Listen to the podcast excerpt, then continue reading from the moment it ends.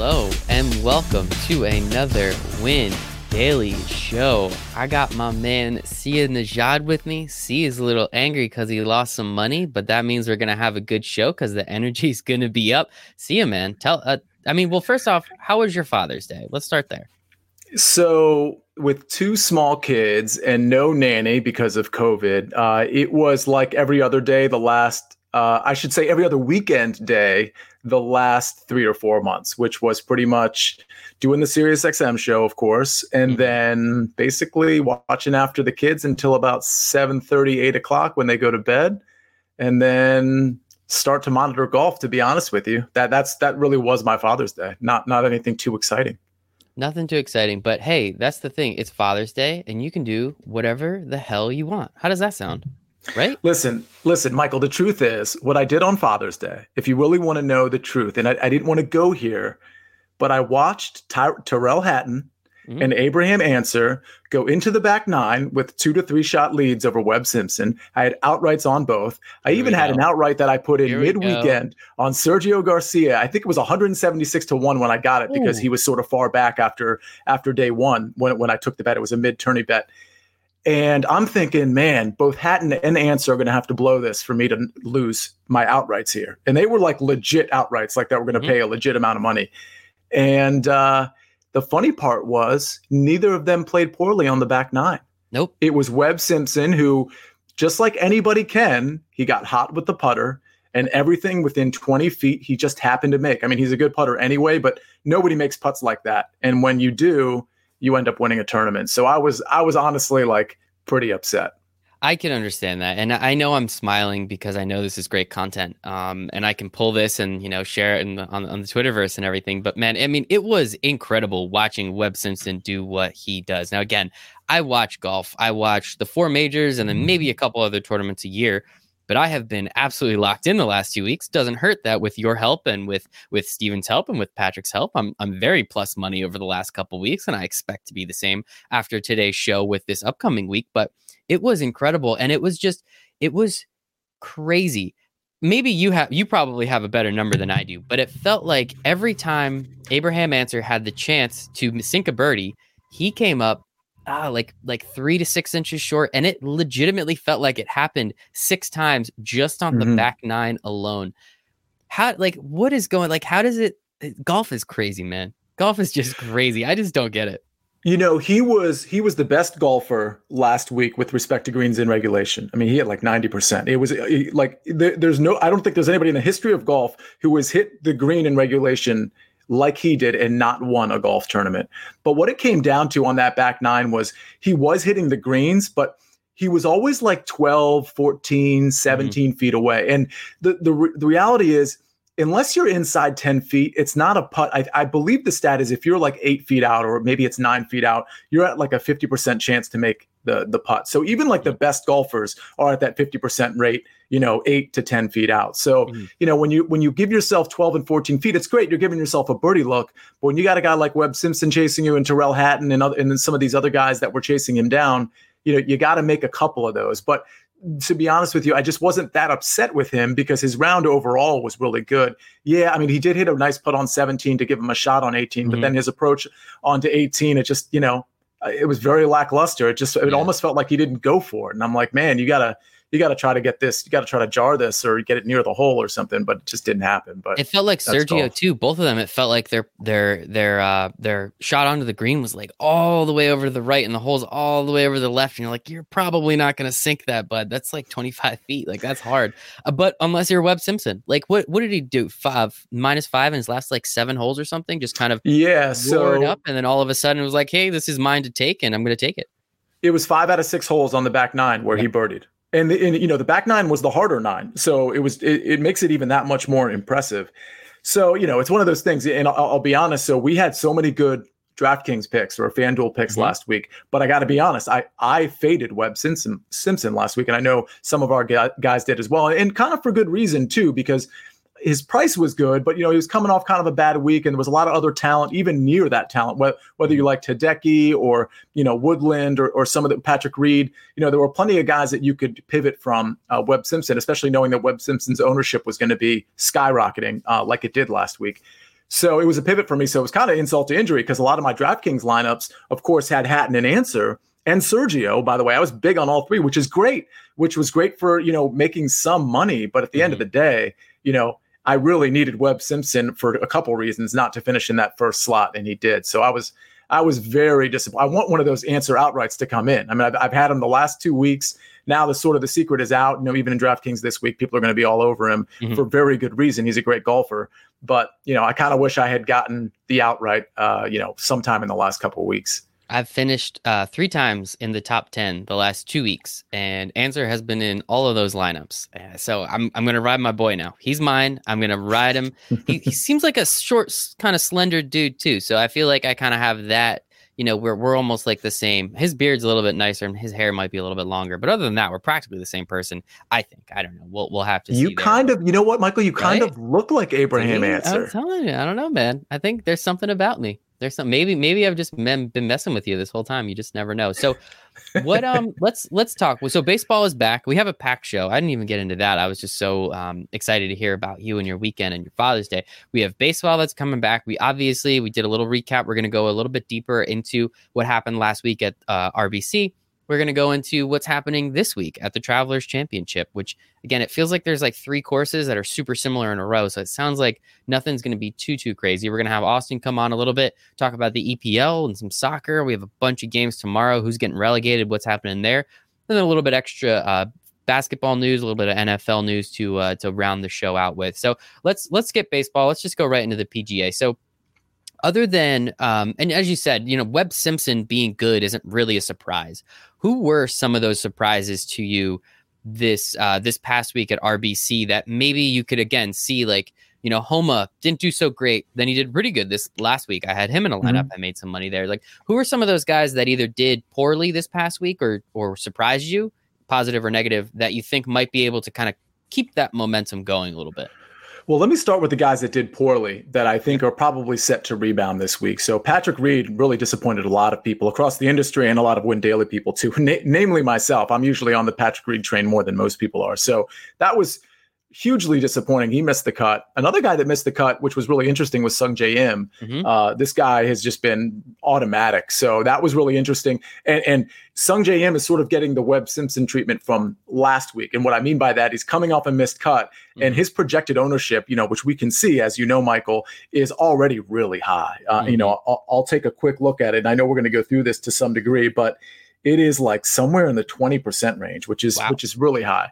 So um those two surprised me a lot. You know, it's interesting. Collin Morikawa coming off that missed putt uh, mm-hmm. at the Colonial, he actually put together three, you know, solid rounds like he always does, and he kind of blew up on Sunday. So I think that's kind of it, it's not a surprise. He had a decent tournament, but he had his kind of first bad day that I've seen in quite some time. So that mm-hmm. that was a surprise.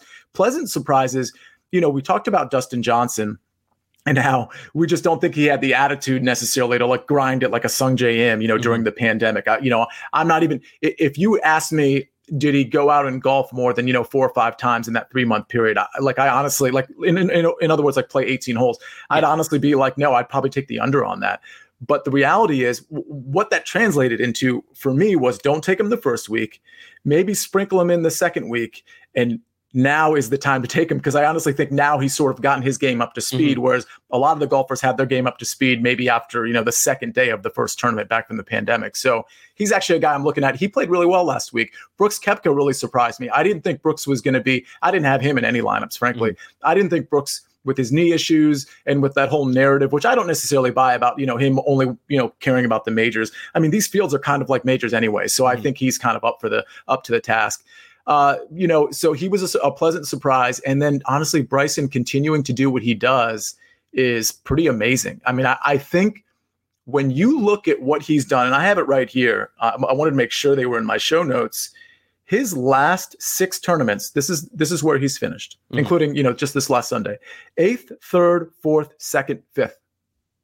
I mean, like I literally had to look at it two or three times because I'm like, this that that just can't be right. Everybody has a bad tournament, but Bryson, and, and by the way, that dates back pre-pandemic, obviously, mm-hmm. but it's you know this year, and I gotta say, I'm starting to think that he might be the best golfer in the world now, and I, I don't think that's a really a, a, hot take. I, I think a lot of people are either on the Bryson train or they're not. They think this is sort of gimmicky with how big he's getting and all this stuff. but I mean, he's just hitting the ball like he's lights out with his driver. He's lights out with his his uh, his irons. He's putting well.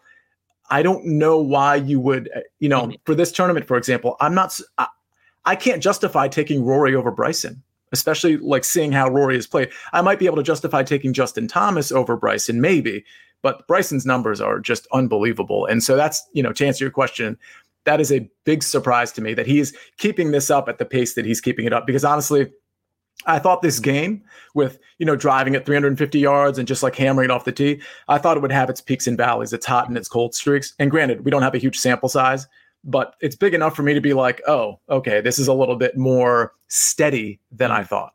And considering the last couple weeks, the fairways, if I'm not mistaken, have been pretty narrow, right? So it's not like he has a huge he the what's that word we like to use variance. He doesn't have a huge um, you know, range that he can hit it in. He pretty much has to hit it relatively straight, right? So yes and no. The the thing is, is if you're off the fairway, and a lot of these courses, the rough is really not that penal, and so okay. you can afford to miss the fairway and probably still hit, you know, your green in regulation. So yeah, you're kind of right, and I think actually this course that's coming up has fairways that are a little bit wider than last week. So nice. you know, there's no reason for Bryson not and guys like Brooks and guys who can just hammer it, not to just you know. Mm-hmm. Listen, if you miss the fairway, you know you're good to go. You're you're you're still gonna you're still gonna have a shot at the at the mm-hmm. green. And so, uh, the eagle that Brooks had was absolutely fantastic. Did he? I think he what he drove the green from like 300 and something yards, yes. landed it there, and then just putted it right in. And it was I watched that whole sequence of you know two shots or whatever it was. It's like what an animal. And I agree with you. I mean, I think it's it's it's a fun narrative, right? Like he only cares about the majors. Like he doesn't really give a shit. But as you said, like these fields are majors. Like, who are we missing at this point outside of Tiger Woods, right? Like, I mean, there's a couple other guys, maybe, but it's a stacked field. Everyone's there. I mean, that's got to get the competition juices flowing, right? You know what's interesting about Brooks is I think he's starting to take exception to how much attention Bryson and some of these other guys are getting. I actually heard an interview on on the PGA Tour uh, channel on uh, SiriusXM today, and I think it was immediately after the tournament, or or maybe during the tournament, and somebody was asking him, "Hey, what do you think about Bryson?" And you know he was sort of complimenting him and sort of not complimenting him at the same mm-hmm. time. It was one of those things where he's like, he's like, yeah, you know, I, you know, I guess it's good for him. It's good for his game, you know, whatever. And then he would be like, yeah, but he's put the work in. He, he tried to like walk it back a little bit and like give him some credit. But then he'd go like the next part of the the comment was like mm-hmm. kind of like insinuating that it's gimmicky and you know if that's what he wants to do. So I actually think it's it's an interesting point. I'm not not necessarily on Brooks yet for this tournament, but I do think that there's something to be said for him. I, you know, he's this guy that I think really could take over the golf world. I mean, he's got mm. the looks, he's got the physique, he's certainly got the game to do it. This knee injury sort of set him back, and all of a sudden now he's coming back. And instead of being that guy, or instead of competing with like a Rory, he's competing with some like you know wildebeest that is like you know crushing the ball like uh-huh. he used to. So yeah, it's an interesting point. I think Brooks is somebody to keep an eye on this week for sure. I like he, has got a good personality too. He's he's pretty funny. He shows up uh, uh, in interviews uh, like that, but also a couple a couple podcasts I listen to. He he shows up every once in a while. He's a pretty funny dude, and and that mustache he was rocking, man, that thing was glorious. Looked just like Mario. I loved it. So I think what golf needs, and you say good personality, right? So Sergio, I think, is thought of uh, you know in, in, more of this villainous role, or maybe some people might tag him with the like the bad personality or whatever. Golf just needs personalities. Yes, golf needs villains. Yep golf needs villains golf needs superstars golf needs you know gregarious fun people too and they have some of those that are so- starting to really come out of the woodwork now but you need guys like brooks that just says what's on his mind mm-hmm. um, you need guys like you know bryson that you know just hammers the ball and gets frustrated or poses or you need guys like sergio or patrick reed that people don't like like sports need this and yes. golf if you want to if you want to contend with the four major sports you gotta you gotta you know do these things. And they're doing Absolutely. it yeah they're doing it. i mean it's again it's fun to watch. It's fun to see what's going on kind of watch these guys. And i mean we watched was it tyrrell? Tyrrell hatton?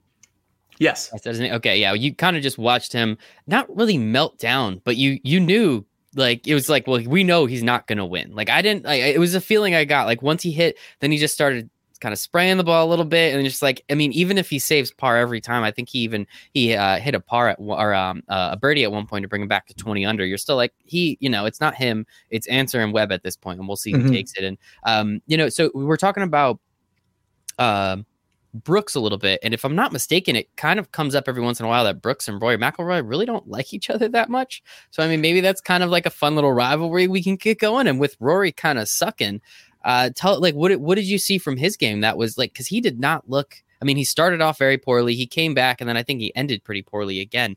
Like, what what have you seen from his game that you again you're you're willing to go out on a limb and say, hey, like maybe it is Bryson, maybe he is the best golfer in the world now. So the problem with Rory, first of all, is that if you like, for example, uh, I I take outright bets, but sometimes people not only take outright bets, but they'll bet what's called an each way, and they'll they'll, they'll bet the guy for a top five or a top 8 mm-hmm. or a top ten. Okay. The problem with Rory and you'll probably get because because of the stacked fields, you'll probably still get decent value in betting Rory in that in in all of those markets.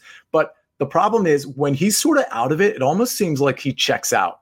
Almost like Jordan Spieth, where, where yep. it's just like things kind of unwind and they almost just kind of like don't care. They're just trying to get through the day. And so on Sunday, that's what I saw from Rory. I just, he just wasn't really like dialed in. And I don't think he really cared. I mean, this is such a prolific golfer. He has all the money in the world. He's not trying to climb the standings and get an extra, you know, 20,000 or 30,000 or whatever it is. So that's my real worry with him. I don't think he's really put four good rounds. Well, I know he hasn't put four good rounds together yet. Mm-hmm. And so when I'm comparing a guy like Rory and Bryson, and Bryson just seems like he's peaking in every single category, and Rory is good one day and you know not good the other day and it's just it's it, to me right now it's apples and oranges i mean they're mm-hmm. they're both elite but if i have to if i have to take one it's right now it's bryson and of course you know rory can come out and win any tournament obviously but exactly no my, the way bryson has been finishing tournaments uh, I am, you know, uh, I I would take Justin Thomas over Roy right now, and I would take Bryson over Roy right now. Let's put it that mm-hmm. way.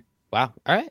All right, I like that. And so I guess let's let's move ahead. We have the Travelers Championship coming up. Um, excited for it. I assume course records are going to continue to be broken as they have. It feels like these last two weeks, as you were telling me before, with weather and schedule changing, that absolutely does make a difference. I think as I, I think it was the course record for last week was 20 under, and it was done once. And I think what three or four guys had 20 under just alone yet last week, which is absolutely crazy. But that's going to happen again. It's a stacked field uh, as you as you were telling me before the weather and everything. I think that's important. So moving forward, let's look at the travelers. Everything else is behind us at this point. Who are you looking at? You know, let's let's take it by the tiers as we've been doing. You know, who's mm-hmm. who's in that really top tier of golfers? Uh, I'm assuming the Rory McIlroys, uh, Brooks Koepka is going to be up there. The very very expensive guys that can't really roster too many of them. But who are you looking at if you are going to start taking some shares? So that that upper tier, like we'll just call it like for DraftKings purposes, and this mm-hmm. would apply to FanDuel too, actually, uh, ten thousand and up. So uh, you know, I'm looking at primarily Bryson. I like how Justin Thomas finished the tournament on Sunday. I mean, he was really dialed in, and I think he has the game to be fantastic this mm-hmm. week and frankly last week and the week before. So my top guys in that top six range are probably Bryson and Justin Thomas.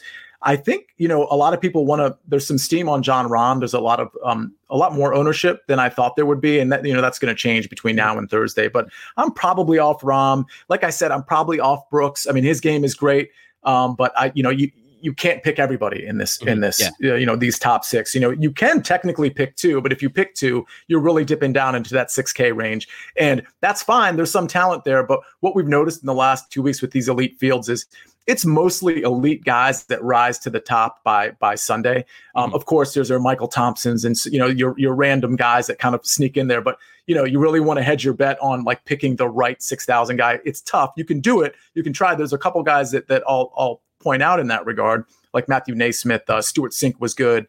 Um, Doc Redman is a popular guy, but no, if I had to pick one, it would probably be Bryson. He is going to have a lot of ownership. So if I was going to pivot, you know, Webb Simpson is interesting because he's finally not chalk. It mm-hmm. looks just from an ownership percentage standpoint, it looks like Webb Simpson is going to be the least owned of those top six, which is very interesting because it's yeah. like, all right, well, you know, you can you can suddenly pivot from a double digit ownership guy to a guy like Webb, who right now is like a nine to ten percent ownership guy, which might creep up, but still it's going to be lower than anybody else. So yeah. that would be my pivot, but I would probably lean on Bryson and Justin in this range.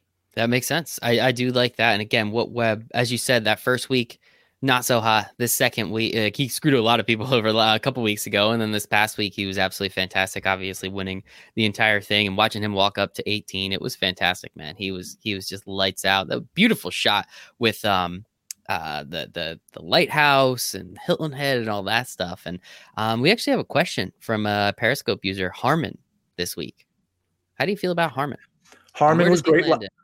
Say it again. Where does he land in our tiers? Because we can just get to him if he's if he's a little bit. Oh yeah, so so Harman is seventy six hundred on DraftKings. He's going to okay. obviously be a little bit more on on FanDuel, but you know Harman. Okay, first of all, he's he's going to be pretty highly owned for for guys in that tier. You know, in that mm-hmm. seven K range. You know, like for example, his projected ownership right now is at, is at like seventeen percent. I mm-hmm. expect mm-hmm. that to drop a little bit actually, but still 15, 16 percent. I don't know that he's worth it. Eh, you know, uh, guys in that 7,000 range, I'm always looking at win equity. I'm always like, that's always in the back of my mind. Like, yes, I mm want them to make the cut, but you know, I, I, don't like when I look at other guys in that range, for example, a Viktor Hovland or a Joel Dahmen, whose stats are just off the charts. He kind of unraveled on Sunday too, but mm-hmm. um, a Scotty Scheffler, who I, I'm not a huge on, but it's like a, you know, a classic birdie maker.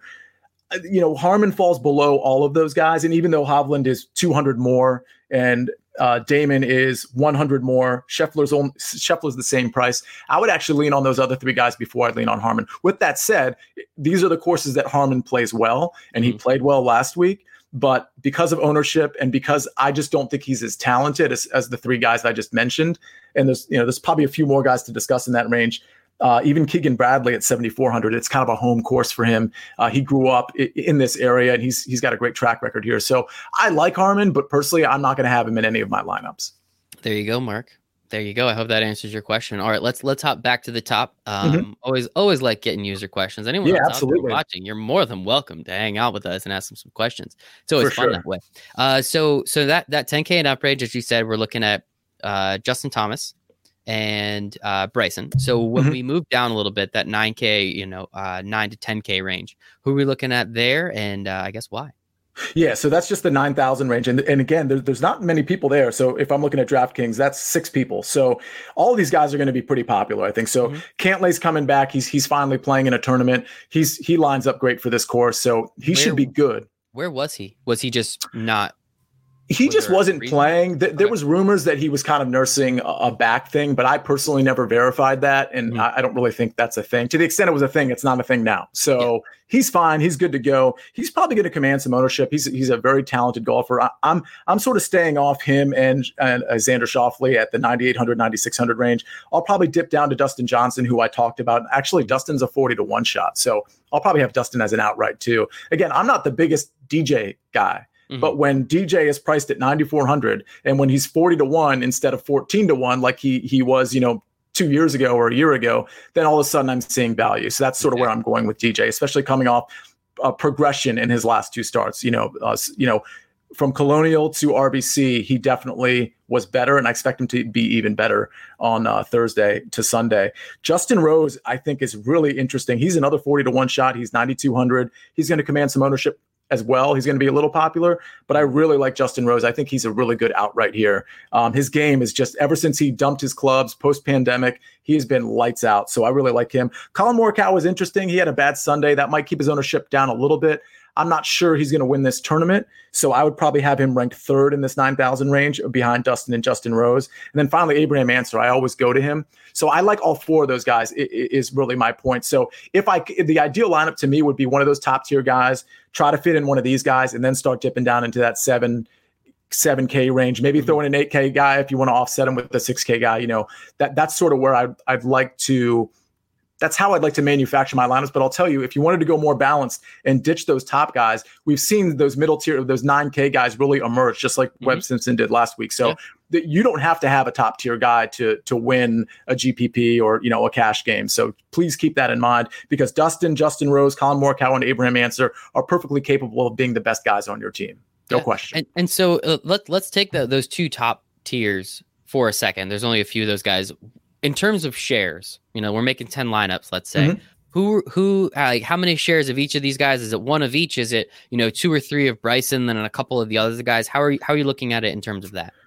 So I usually I'll probably do the same this time. I'll probably have half of my lineups with one of these upper tier guys. Mm-hmm. So I would say Okay, so no, you know what? I'll probably say it's probably going to be a 60 40. So 60% are going to have one of these upper tier guys. Okay. So I would say 30% of those, of that 60%, so half of that 60% is going to be Bryson, and then maybe two shares of Justin Thomas in, in other lineups. And then I'll probably throw one on Webb Simpson just for my sort of like it's ridiculous to even hear myself say this, but as the contrarian play in that upper tier. So to answer your question, you know, of those three guys, that's going to make up you know 60% of my let's say 10 lineups mm-hmm. of, of taking an upper tier guy the other lineups that are going to start in that 9000 range that's going to be 40% of my lineups i will probably have two of those four those main four guys I mentioned. So a Dustin and Dustin Johnson and Justin Rose lineup, or a Justin Rose and an Abraham Ancer lineup, and then I'll go down from there. Mm-hmm. So 40% of those 9K guys and 60% of at least one of those 10K guys and up. Love it. Love it. Love it. Love it. That's fantastic. And just in case everybody, first off, it's a live show, but we have this turned into a podcast. So you always can rewind that so you make sure you get all your math correct. You also can hop in the Discord. It's free for three days. So if you come hang out with us, sweat a little bit over the weekend, enjoy yourself, make some money. I, again, not, I don't know too much about golf. I watch the four majors and that's about it and I'm plus a lot of money these last two weekends, so I'm not angry about it at all. Uh, and we're gonna keep on keep that train rolling. So let's go down to that 8K range.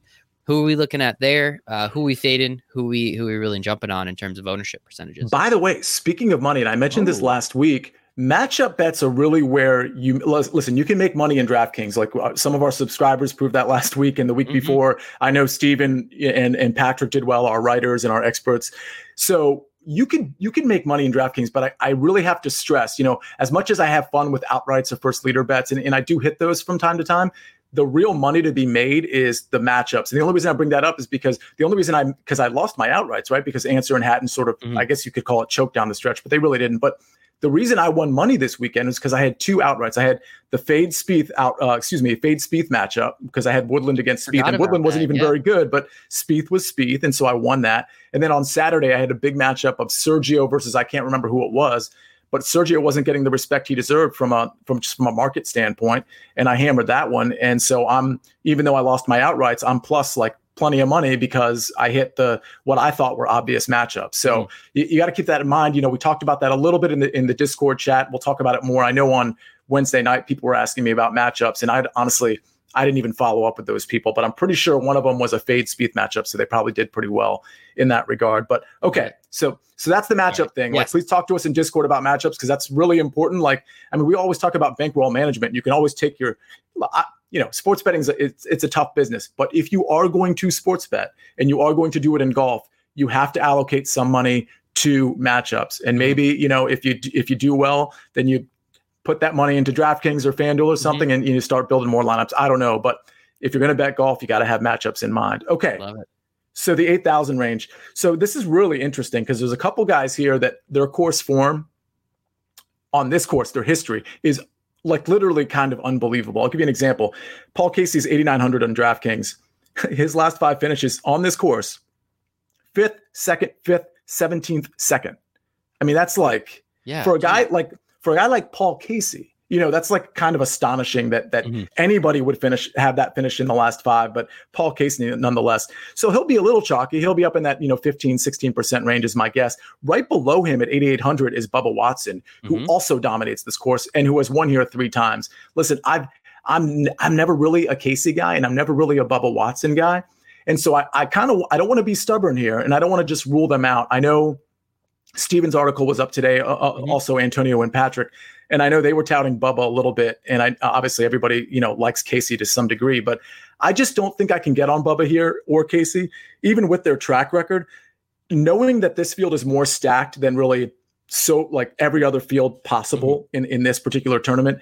I just feel like I'm going to fade them. Casey's Bubba to me is a little erratic, even though he's been hot. And in case he's, you know, he's coming in fresh, you know, he, he hasn't played the last two.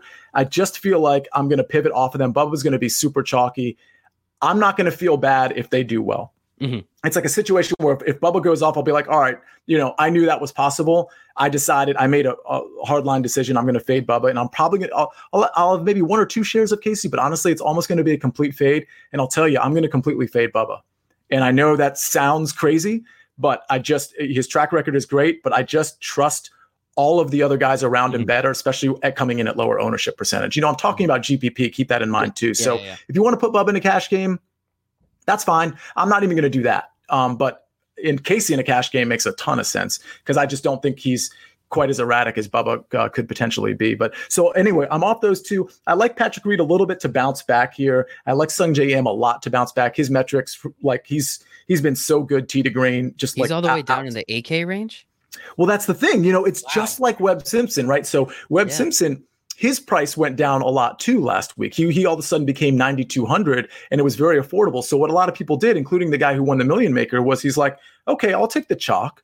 I'll find my uh, ownership level with, with uh, Joaquin Niemann, which is exactly what he did. And Niemann was only a 2% mm-hmm. owned guy. So that was really, he had a couple chalky guys on his team, including Webb. So Sungjae is going to be chalky, but you, you, you know you can you can buy some chalk just make sure that you have ownership leverage in other in other places so yeah it's a really good point you bring up 8600 for Sungjae Im. yes he's coming off a missed cut but you know there's a region there's a reason his projected ownership is already in like the 20% range because yes, he has sense. been relatively automatic so um Sergio, I like. He's 8,500. He'll be a little chalky too, but he was outstanding last week and he mm-hmm. was good the week before too. So he's been good. He's a he's a good course fit here. I mean, you saw it, you know, when you were watching Sunday. I mean, he was Great. just basically nailing every fairway, nailing every uh, green. So there's no, I mean, again, 8,500. That's a that's a pretty good value. Gary Woodland at 8,300 is really interesting.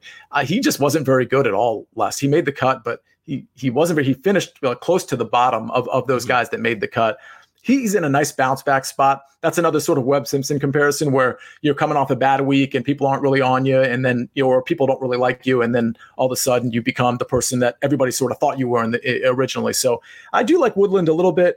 Um, I'll just go down the list real quick to finish out the um, 8000s. Tony Finau really intrigues me. Um, he's a birdie maker. His game is starting to round into form. I'm not a big Tony Finau guy, but I will have a couple shares of him. That that closes out the 8,000 range. Uh, Leishman, I'm not going to be on. I think Matt, Matthew Fitzpatrick is good. I just don't think his win equity is very good, so I probably won't have much of him. Okay, and I love it. And we kind of went over a little bit of the 7K range, correct? Mm-hmm, is there anybody else in there that we need to touch on before we kind of rapid fire that 6K range?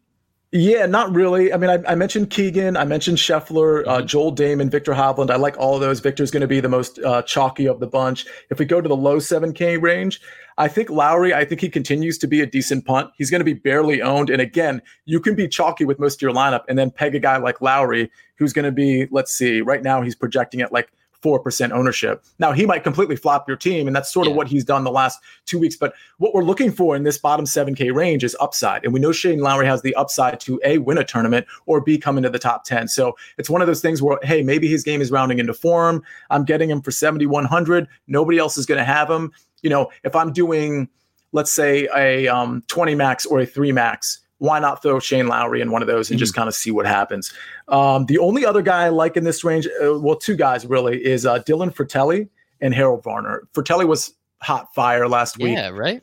He was, and, and, you know, listen, a lot of these guys were, you know, and they probably, you know, a lot of them might flop this week. You know, there's some guys that people never heard of, like Michael Thompson, who was lights out last week too.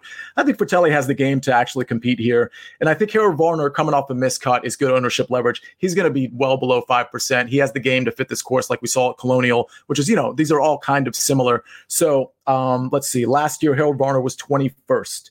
Uh, he had two miscuts prior to that, but again, last he's got experience with this mm-hmm. with this uh, course, and he's a nice value play at seventy one hundred. So that that closes out the seven thousands for me at least. Love oh, it. except for my guy, of course, Max Homa.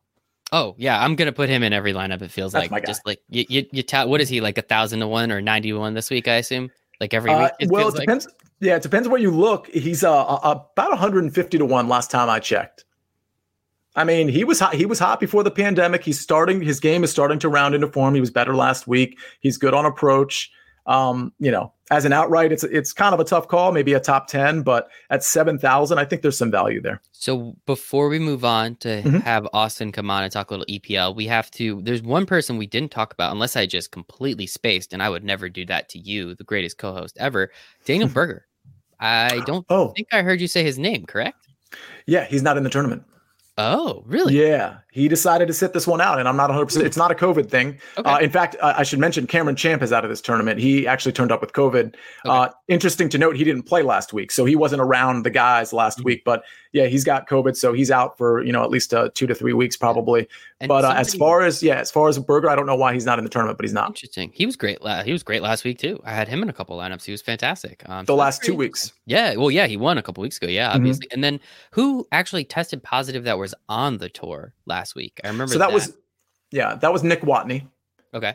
Yeah, and they took him out Friday morning, and you know that's the big fear with DraftKings FanDuel is, is you know one of your one of the guys in your core, you know, all of a sudden gets COVID. But you know, again, the, the Cameron Champ thing, you know, at first I was like, oh shoot, but then when I realized he wasn't with the guys last week, yeah. I was, uh, uh, you know, obviously the guys that were around Nick Watney got tested and they've all tested mm-hmm. negative, so we should be in pretty good shape there. The one the one advisory thing is you, you kind of have to wake up and check your lineups before tee off mm-hmm. uh, or at least you know stay up late. Or you know, I, you know, the, the best advice is really to just wake up early because you could have a guy pop up with COVID, you know, yep. at you know five six in the morning before tee times, and all of a sudden he's you got to swap him out of your lineup. Yeah, and if I'm not mistaken, I think we I think locks at six in the morning, right? It's like crazy early. Is it? Yeah, I mean, forty-five. No, it's six forty-five. All right, so yeah, yeah, we have some time. We have some time, so it should be cool. But awesome, man. Always appreciate it. Again, you've made me. I know I was talking a little sauce on Thursday because my uh, all my lineups were shit, but one of them just popped up out of nowhere, and I made some money, so it was awesome.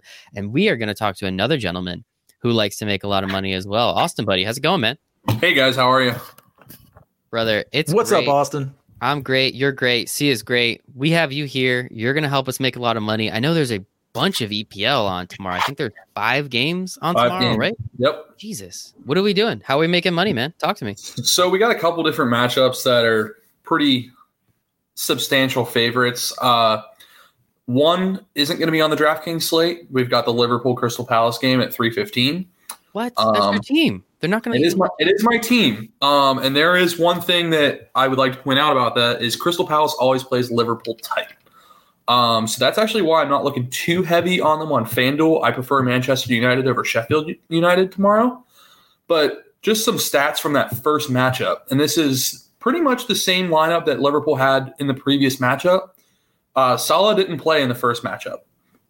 Um, he didn't even come on as a substitute, but here are the stats from that game 60 40 possession, Liverpool, as expected. Crystal Palace isn't a very big possession team.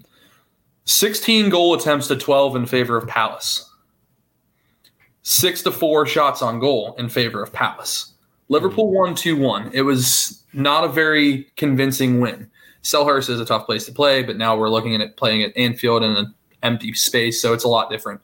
But it's always a team that plays them very well. And they can't win the title tomorrow, so that makes me feel a little bit better. I was gonna say that's uh, that's all. That's the only thing you cared about last week. Yeah. Was as long as they can't win it against your team, you're gonna be happy. So I'm, I'm happy to hear. Correct. And, and, we've got. That, oh, sorry.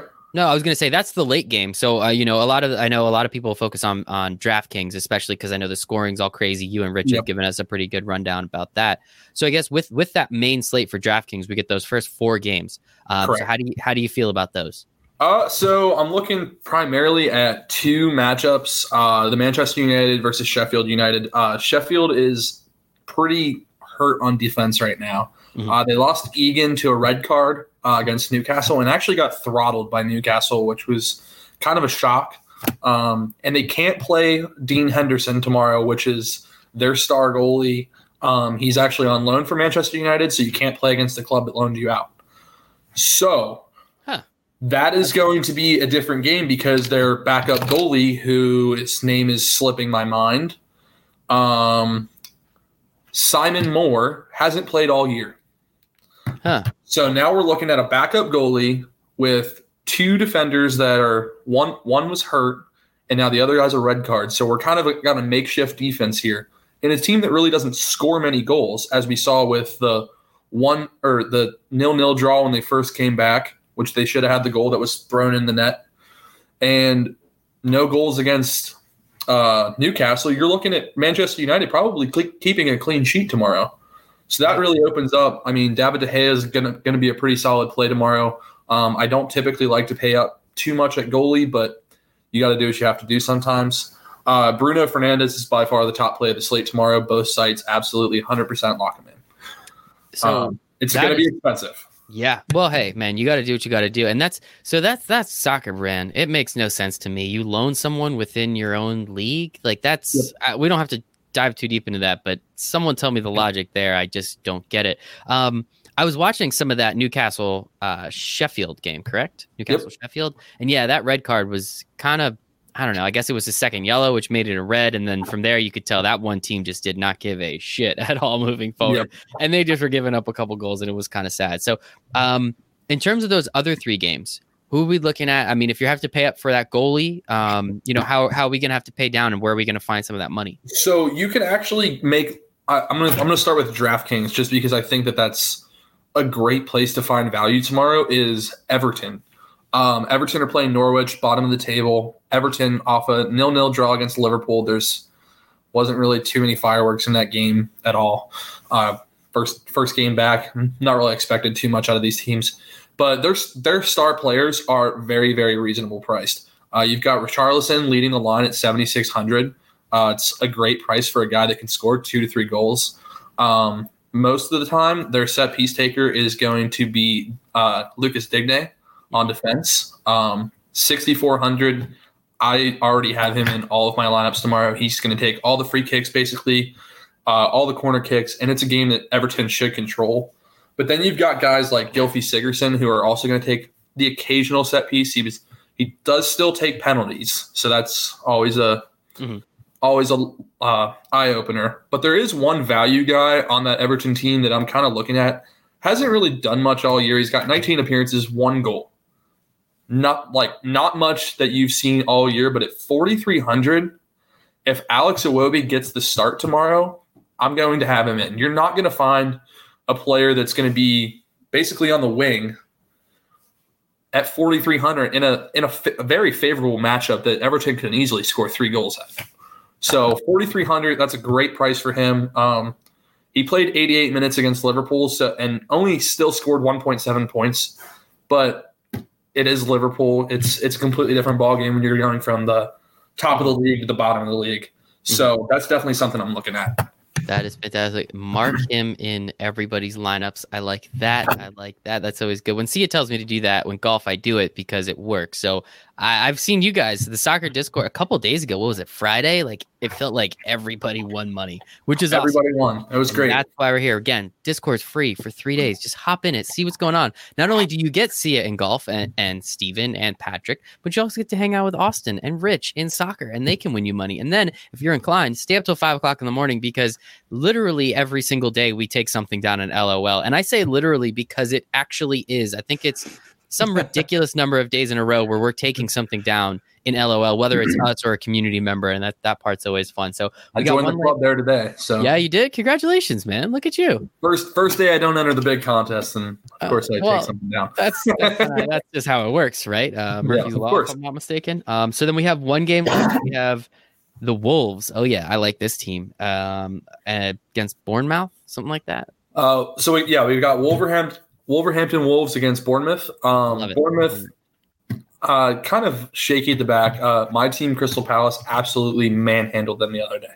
Mm-hmm. Uh, two quick goals, and then it was just basically Palace playing what Palace does best, and that's just defend.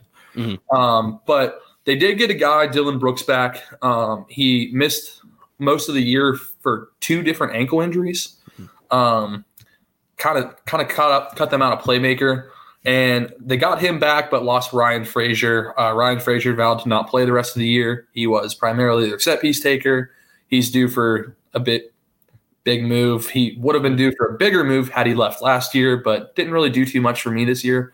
So seems kind of selfish in my eyes. Mm-hmm. Um, but Dylan Brooks is is definitely going to be one of the plays. If you're looking to attack Bournemouth, that's definitely going to be more of a GPP tournament kind of style there.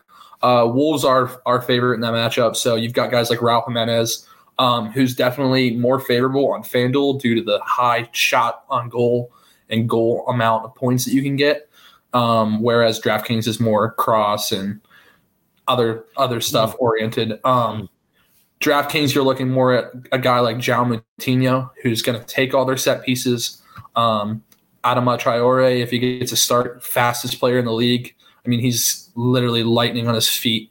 Um, is definitely a play in both sites, and I think he's actually reasonably cheap on FanDuel. Um, take a look and see exactly what his price is, but he is at thirteen dollars tomorrow, which can definitely provide you some really nice value from them because he's going to lead the front three. Um, and then as far as defending goes, I'm going to break off that Wolves game just for a quick second um, you're going to find value in that three o'clock game, and that's with Joel Ward.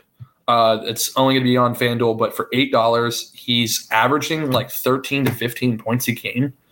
And going up against Liverpool, you're going to get nothing but defensive stats out of him, Mhm. where yellow cards and everything aren't aren't a problem. Uh, I definitely wouldn't play him on DraftKings, but FanDuel for eight dollars, that's pretty much going to be in most of my lineups. He's a guaranteed start, um, so you don't have to worry about that. Um, other than that, we're looking at that Newcastle Aston Villa game, and that's a game where Newcastle can easily win that game. They've won three in a row.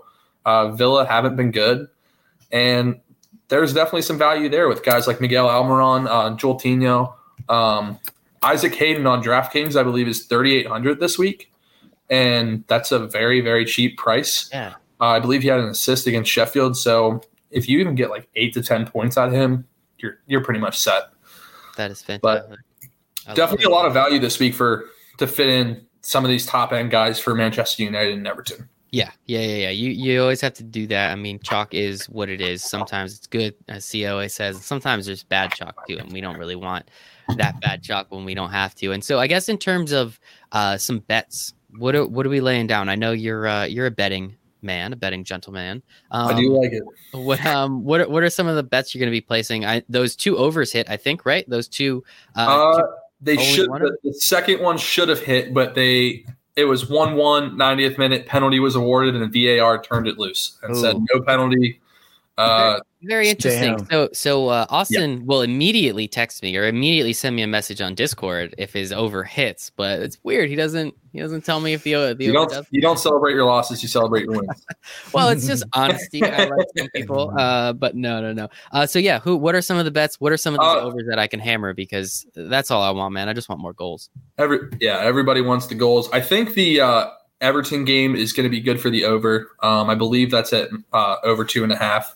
Uh, Manchester United money line is, in my eyes, pretty much going to be a lot. Well, there's never a lock in Mhm. gambling, but it's it's looking pretty good at minus two forty. Um, Newcastle and Aston Villa. If I was going to take take a side there, I'm I'm I'm looking Newcastle at plus one thirty eight.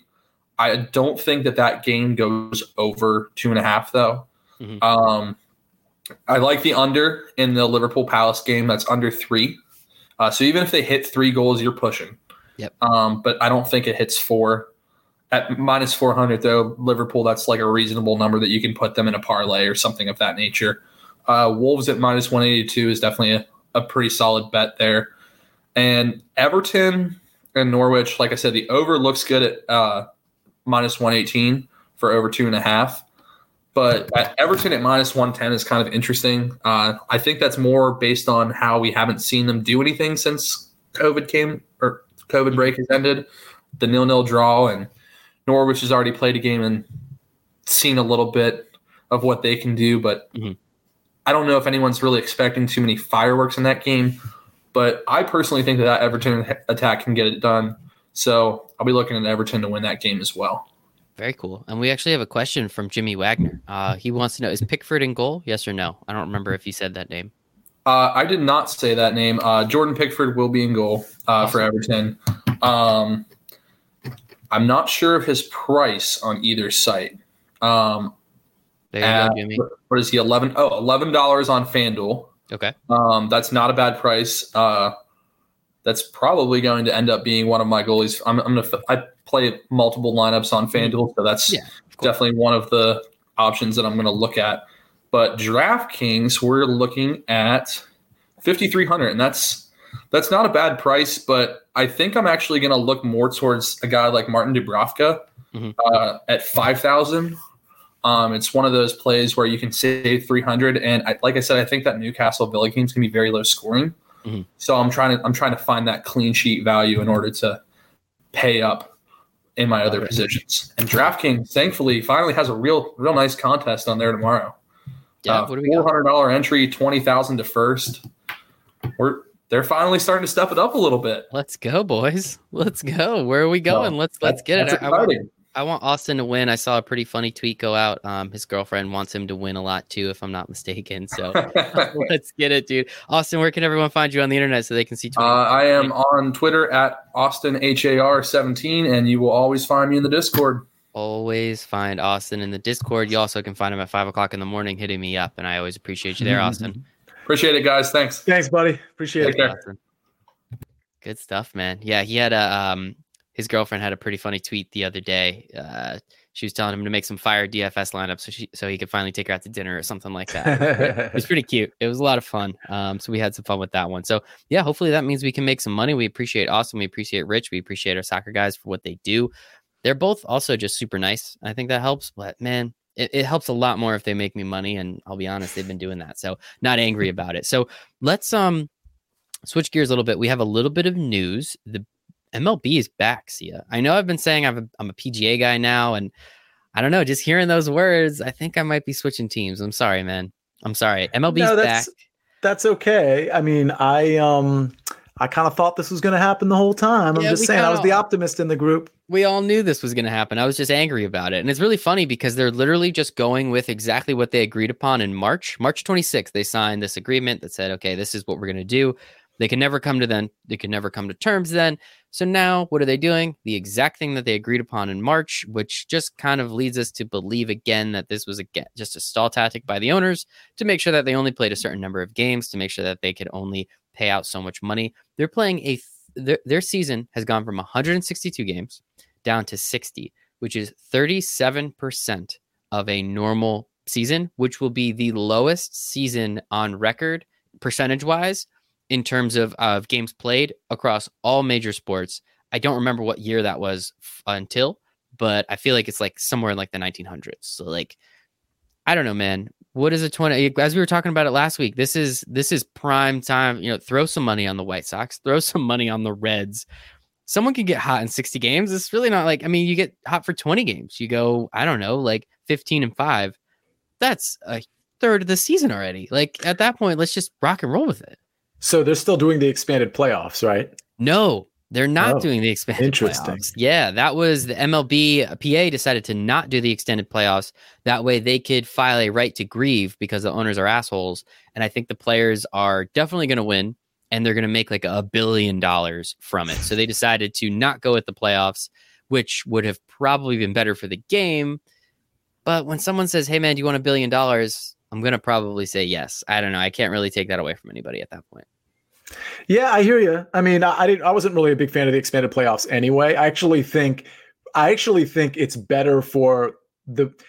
I plan on betting some of those like White Sox-ish teams, those Reds teams, those uh, D-backs teams, and so I think it'll actually be better for me to get value with that bet if there's fewer teams in the playoffs. And the reason for that is because once you get into the playoffs, if it's the same number of teams, all you have to do is roll through a few series to get, you know, to, to win the World Yeah. Series. You know what I mean? So as long as one of those teams that I'm talking about can just go on a win streak, like literally like two win streaks in the first 40 games, and you might, you know, almost be a lock to make the playoffs. Yeah, so right.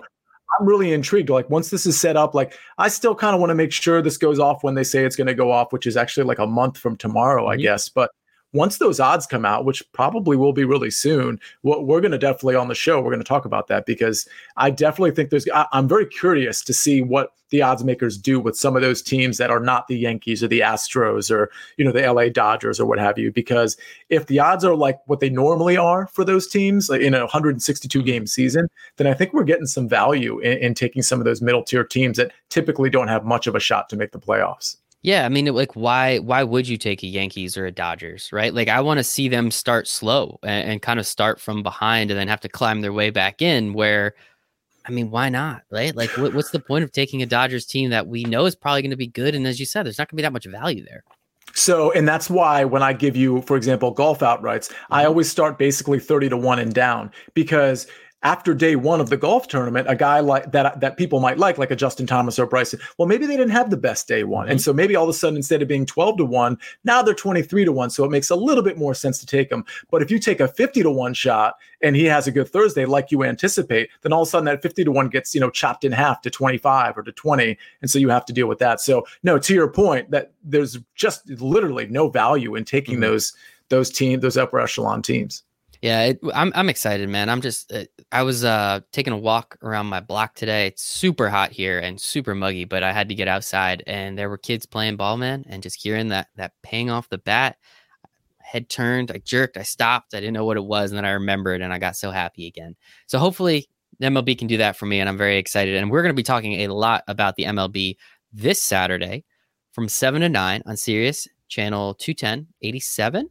I always forget the channels, but I'm pretty sure I got it. 21087. Yep. Uh, we're going to be having David Meltzer on. We're going to be having Brandon Steiner on. I'm looking for another special guest, and it's actually going to be the three show, the three of us, the three amigos, me, you, and Jason. Um, we don't have a Sunday show, unfortunately. So we're going to get that chat Saturday show. The three of us are together once again. Hopefully, Jason's mic cuts out a little bit, so we can just have this, you know, three, you know, three times. Ouch. Yeah, I'm. He's not listening. Come on, it's not that big a deal. No, but uh, very excited for that. So yeah, make sure to check us out on Saturday on Sirius Fantasy Sports Radio, uh, seven to nine. It should be a lot of fun. So just a couple more things. Season 60 games, as we said, uh, starts the 24th. So thank you for your dates. Players are supposed to report by July 1st. Trade deadline is August 31st, which is going to be really interesting because you literally get a trade deadline halfway through the season, and then you get to do the other half of the season, and it's going to be wild. And I am very curious to see what happens. Um, another thing that I've been hearing a lot about is some of these. So it's, and I don't want to get too deep into it because I don't know it well enough, but a lot of lower paid players were actually given a salary advance and some of them have actually received more money or all of the money that they would have they got from their salary advance than they would from playing these 60 games.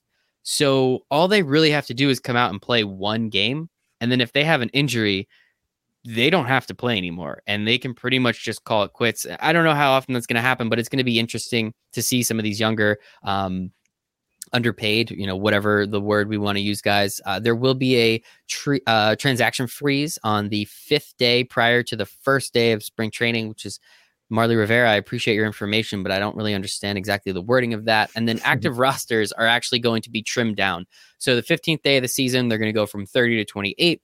And then the 29th day season, so about halfway through, they're going from 28 to 26. So they're going to be trimming that down. And then as we, it is speculated still that teams in the East will play teams in the East to, to limit travel as much as possible. So we will not get that Astros Yankees game to see who can cheat a little bit better until the playoffs. So how do you how do you feel about any of that? Does anybody does that change your your betting a little bit? Like is, is that going to determine, you know, are you going to be looking at a team like the Phillies less now because now they're going to have to play Boston and the Yankees and the Rays a little more than some of these other teams that have to play?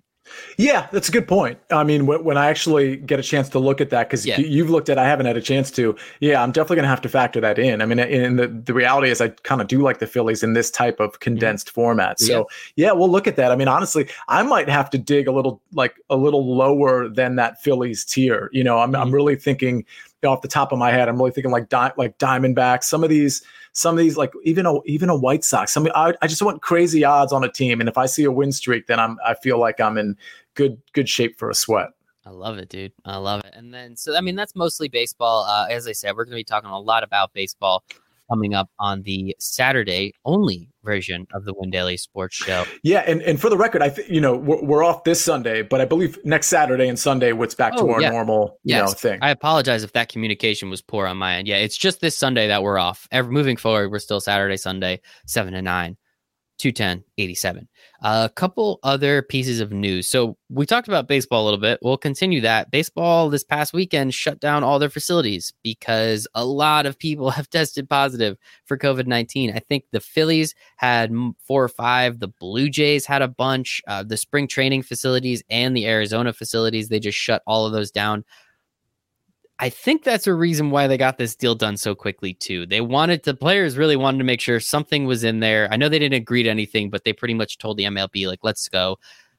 I don't know, man. Does that? I, I know how you feel about it, and yes, all these guys are they're not going to. But again, going back to those coaches, going back to the trainers, you know, some of these guys are the ones that tested positive too. So how do you feel about that? And do you think that any of these seasons, again, with all this shit going on, are are, are a pause for concern?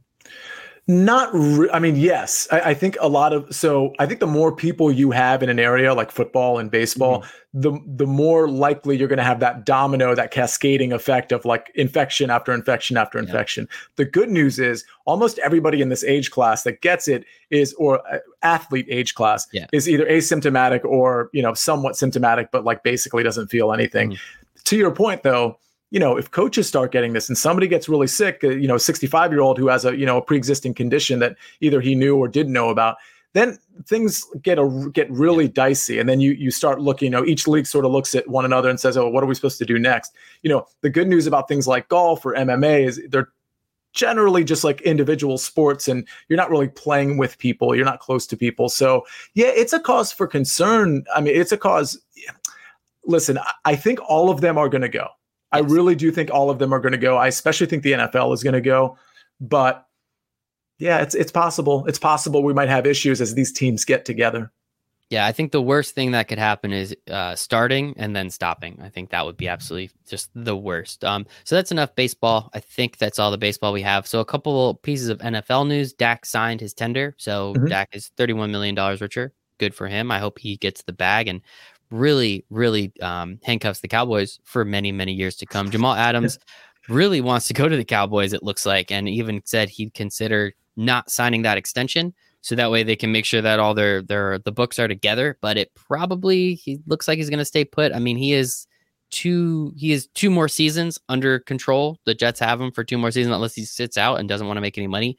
Um, do you think he's going? To, I know we spoke about it a little bit last week, but do you really think he's going anywhere? No, uh, I think, and I think he's hot and cold with the organization, and I think everything will be fine again in two weeks can't really blame him for being hot and cold with the Jets. Uh, they're pretty bad. Um, you know, me wearing my Giant shirt, of course. We spoke about Antonio Brown for a hot second uh, last week, if I'm not mistaken, and now he comes back up in the news, or at least Jason and I, I know we did. I don't remember if you and I did. Um, the Seahawks and the Ravens are having discussions about Antonio Brown.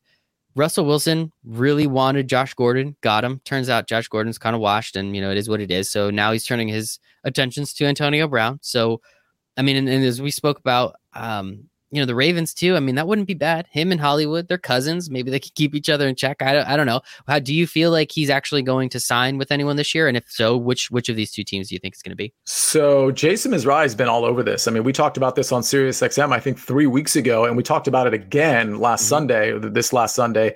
Yeah, I think he'll probably go to the Ravens. I think it's the type of organization that can kind of bring him in and control him. It looks like he's sort of calmed down. And Jason pointed this out on Sirius XM, which, which was, you know, he's been relatively quiet the last few months on social media and, and all of those other outlets. I'm sure you talked about that with him too. But the point is, that's a very good indicator that he wants to get back in the league. Because if we know anything about Antonio Brown, it's that he cannot control himself when it comes to social media and things of that nature. The fact that he is is is very telling. And the fact that he has Hollywood Brown, I guess it's his cousin, right? Mm-hmm. That's on the team, and that that team is built to win right now. I mean, the Seahawks are pretty good, but they're second fiddle in the NFC West right now. I don't think anybody would make the argument that they're first. I mean, it's po- anything's possible, but the Ravens are seven to one to the win the Super Bowl. And honestly, if they get Antonio, I think that might move to like five five to one, and they will be ahead of the Kansas City Chiefs, deservedly so, because that team is completely stacked. If Antonio goes there, they already have speedsters at, at the wide receiver position. They just don't have a lot of experience at the wide mm-hmm. receiver position. So you put Antonio Brown with that young receiver corps and and the great tight end Mark Andrews that they have, and the three running backs. It's actually kind of four running yeah. backs that they have. The team is just unbelievable. And you know they upgraded in the draft. They got you know, plenty of guys on defense in the draft. It's just it's just going to be a, a, show. I mean, this team could legitimately go 15 and 1. They were 14 and 2 last year. So me saying mm-hmm. they're going to go 15 and 1 this year really isn't shouldn't be a surprise to anybody. This team is legit. I mean, it is unbelievably good. It's better than Kansas City right now, and it'll be a lot better than Kansas City if they get Antonio Brown. I expect him. I expect him to go to the Ravens. I, I, I mean, I don't really like him, so I don't want him to go anywhere. But if it was to happen, I think it would be pretty cool to watch that offense. And actually, Jason and I spoke about this on Saturday as well. So, man, Jason is really all over this. We actually talked about what if Jamal Adams and Antonio Brown land on the Ravens? I mean, what is that over and under? I mean, I have to assume it's 14 and a half at that point, right? Like, and do you take that over that? I mean, I don't actually think it would be 14 and a half, but that is. It would be 13. It would be 13. Probably. And I mean, maybe 12 and a half, but if it's 12 and a half, I would take the over. I mean, you know, we're already on the over. I'm, I'm yeah. heavy on the Ravens altogether. Uh, yeah, you're right. It, it, you know, 13 would be very justifiable. Mm-hmm. It would be it would be something. Um, something else that came out today, if I'm not mistaken, or very recently, Big Ben has been doing well with rehab. Um, also saw a report. I guess he has some has had some addiction problems um, over his career as well, which I had no idea about. So read up a little bit on that. I don't know, don't really need to comment too much. It sounds like he's doing well. He's getting better, so that's the important part. But seems like rehab's going well. He is kind of old, so you know it's one thing if we're talking about um, you know one of those uh, well, who was it? D- uh, Darrell Henderson uh, of Darrell uh, Henderson, yeah, Darrell Henderson. No, always yeah. going to get his name wrong. And Sony Michel, these twenty somethings, these 24, 25 year old dudes.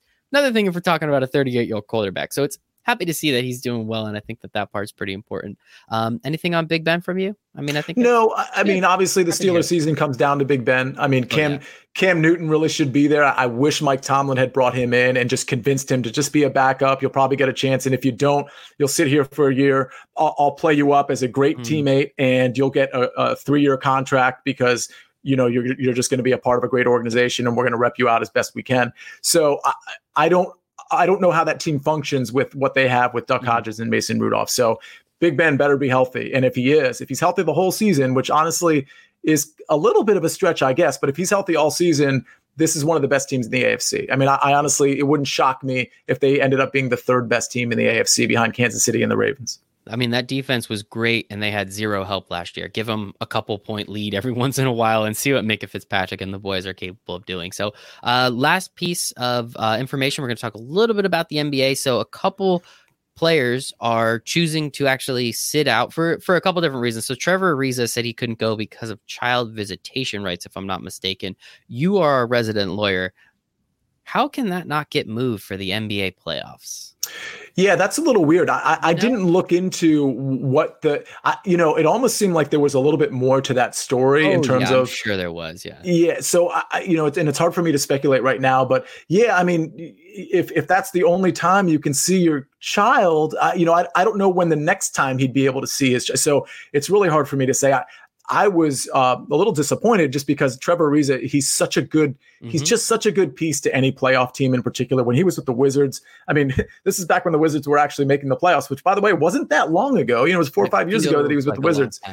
With with John Wall healthy and and and um, you know, he was a really big piece of that team. So yeah, it's it's a shame. I, I, wish he was in the playoffs. Those Rockets teams too, right? Some of those Rockets yeah. teams that took the Warriors to seven games, or at least that that one that went six a couple years ago. I mean, he was there and he is a big, big part of it. So I never understood why the Rockets let him go, but he's moved around a little bit. I feel like he's always a great piece on a team, but no one wants to pay him for some reason. And yeah, I think he's on Portland now, and unfortunately, they have a pretty good shot at taking that eight seed. Um, you know, him not being there, I think, is definitely going to hurt them a little bit. Um, we also have Bertans of the Wizards, so you can talk about this one a little bit. Said he'd actually rather just sit out. I mean, I don't think the Wizards have a shot, and I don't even think you think the Wizards have a shot at making that eight seed. I think it's kind of ridiculous. They've already pretty much come out and said, yeah, actually, you're cool, man. Like, just don't come, stay healthy. We'll pay you in the offseason and we're good. Uh, you know, Jason was talking to me about him today, sharpshooter, yada, yada. But how do you feel like if now is this a domino that falls or is this going to be kind of an, an outlier and an exception to the rule of everybody trying to go and do what they can here in Orlando?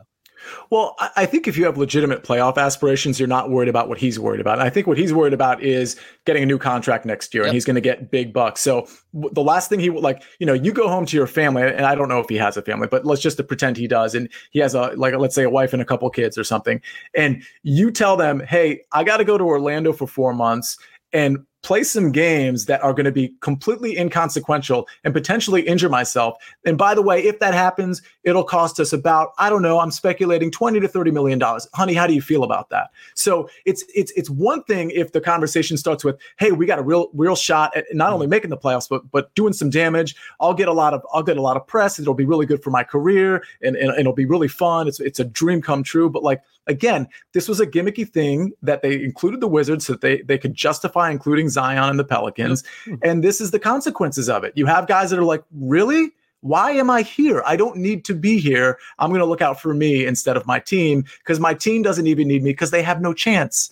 So I get it. I, I'm a little worried that other people will will do that, but the reality is nobody else is really in that position that the Wizards are. Every other team that's been quote invited mm-hmm. is you know a playoff you know contender yeah. at this point. Yeah, I would say the Suns maybe not. And now mm-hmm. knowing that the Spurs don't have LaMarcus Aldridge, but obviously standings wise, they're absolutely they have a shot. But without one of their two most okayest players, I don't think they're really going to have a shot, unfortunately. True. So we'll see what happens there. And definitely the Suns. I mean, I don't, again, I don't know why either the Wizards or the Suns were invited, but that's a whole nother thing. Um, some new- news that came out today, which was a lot of fun. Shams said Boogie will not be coming back. Boogie's representation then said, We're actually open to the idea of signing for these last eight games and seeing what happens.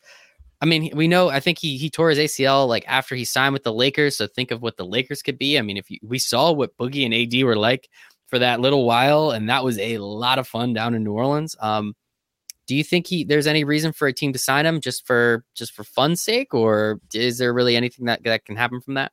not with such a short stint. I mean, you know, you you're going to have the chemistry issues that you had when Demarcus came back from the, the latest yeah. injury. So, mm-hmm. and, and Demarcus, you know, he's not exactly a chemistry guy either when, no. when when he's off the court. So, no, I mean, I think for next year.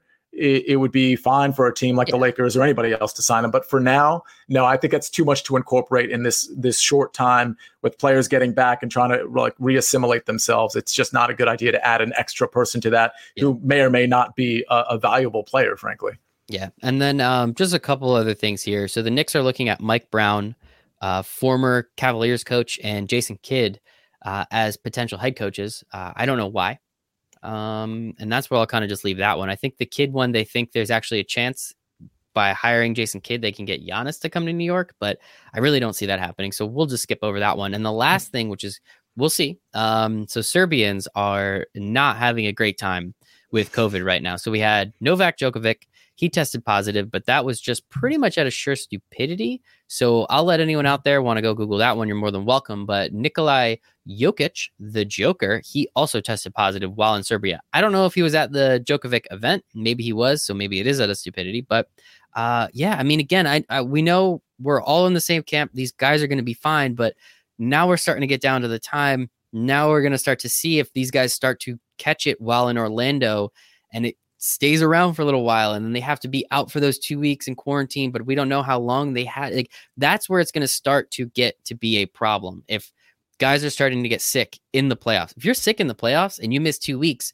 that's a seven game series right like if one of the lakers get it and they have to be gone for that that two week stretch that's going to be huge. So that's the thing I'm most worried about. I think all these guys are going to be fine, but at what point, man? What at what point do you start to say like, all right, this is now we're starting to get a little too close for comfort? No, I'm not even close to there with the NBA. Okay. Uh, the the problem, by the way, Jokic was reportedly hanging out with Djokovic no last uh, last week. Yeah, love it. Um, you know, I I haven't verified that, but that that is absolutely the latest report. So that's okay. kind of hilarious.